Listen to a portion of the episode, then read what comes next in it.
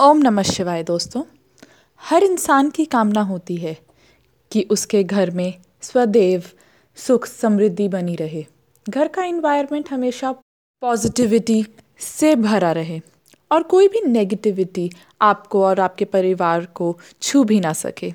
जिस घर में पॉजिटिविटी की मात्रा ज़्यादा होती है उस घर में सभी लोग आपसी तालमेल से रहते हैं और उस घर में स्वदेव सुख शांति बनी रहती है।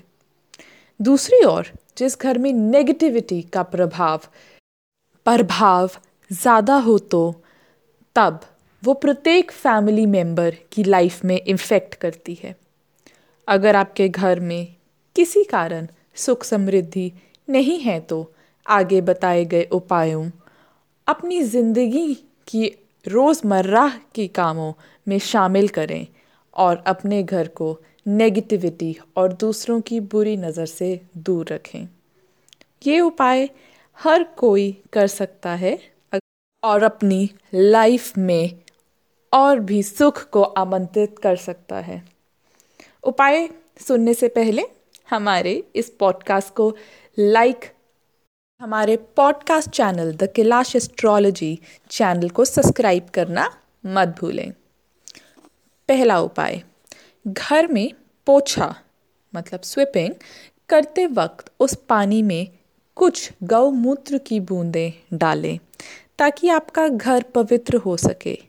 जब पुराने ज़माने में घर कच्चे हुआ करते थे तब रोज़ लोग गोबर का लेप लगाते थे घर के फर्श पर, क्योंकि उससे घर पवित्र हो जाता है और कोई भी कीड़ा मकोड़ा भी घर में नहीं आ सकता।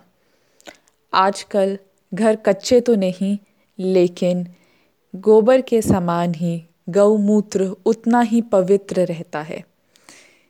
जिन्हें गौमूत्र नहीं मिलता है वो पानी में काला नमक भी डाल सकता है, उससे नज़र से बचाव रहता है।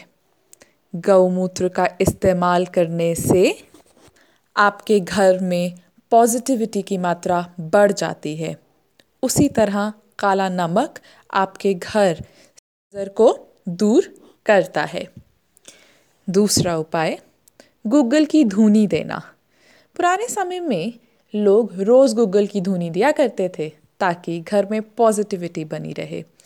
अगर किसी के पास गूगल नहीं है तो वो नॉर्मल किराने की दुकान में मिल जाता है और आप इनकी धूनी किसी भी बड़े बर्तन या एक कढ़ाई में भी दे सकते हैं।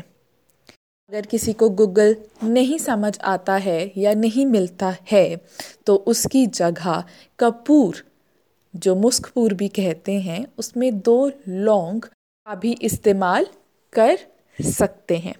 कपूर की खुशबू मात्र से ही पूरे घर में पॉजिटिविटी आ जाती है।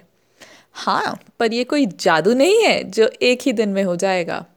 रेगुलर करना पड़ता है ये सब। गूगल और कपूर से वातावरण में जो कीटाणु होते हैं उनका भी नाश हो जाता है। आजकल तो वैसे ही वायरस ने सबको दुखी कर रखा है। और मुस्कपूर की धूनी देने से जो एटमॉस्फेयर में जर्म्स होते हैं, कीटाणु होते हैं, उनका नाश हो जाता है।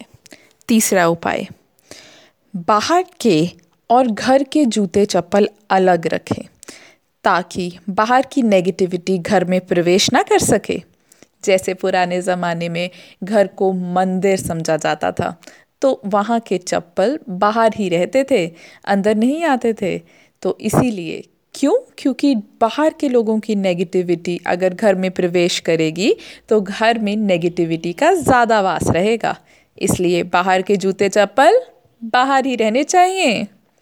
चौथा, घर में बनी हुई पहली रोटी गाय को ज़रूर डालें और दिन की आखिरी रोटी कुत्ते को, जिससे आपके घर में सुख समृद्धि का वास होगा। पांचवा उपाय, घर में सुबह सुबह चाहे कुछ ही देर के लिए पर भक्ति गीत ज़रूर चलाएं।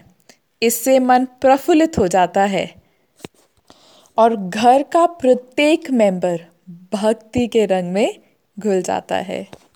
ये कुछ उपाय हैं, अगर आप अपनी रोज़मर्रा की ज़िंदगी में इन्हें जोड़ लेंगे तो जीवन में पॉजिटिविटी ही पॉजिटिविटी होगी और घर में सुख समृद्धि का वास होगा। ओम नमः शिवाय दोस्तों।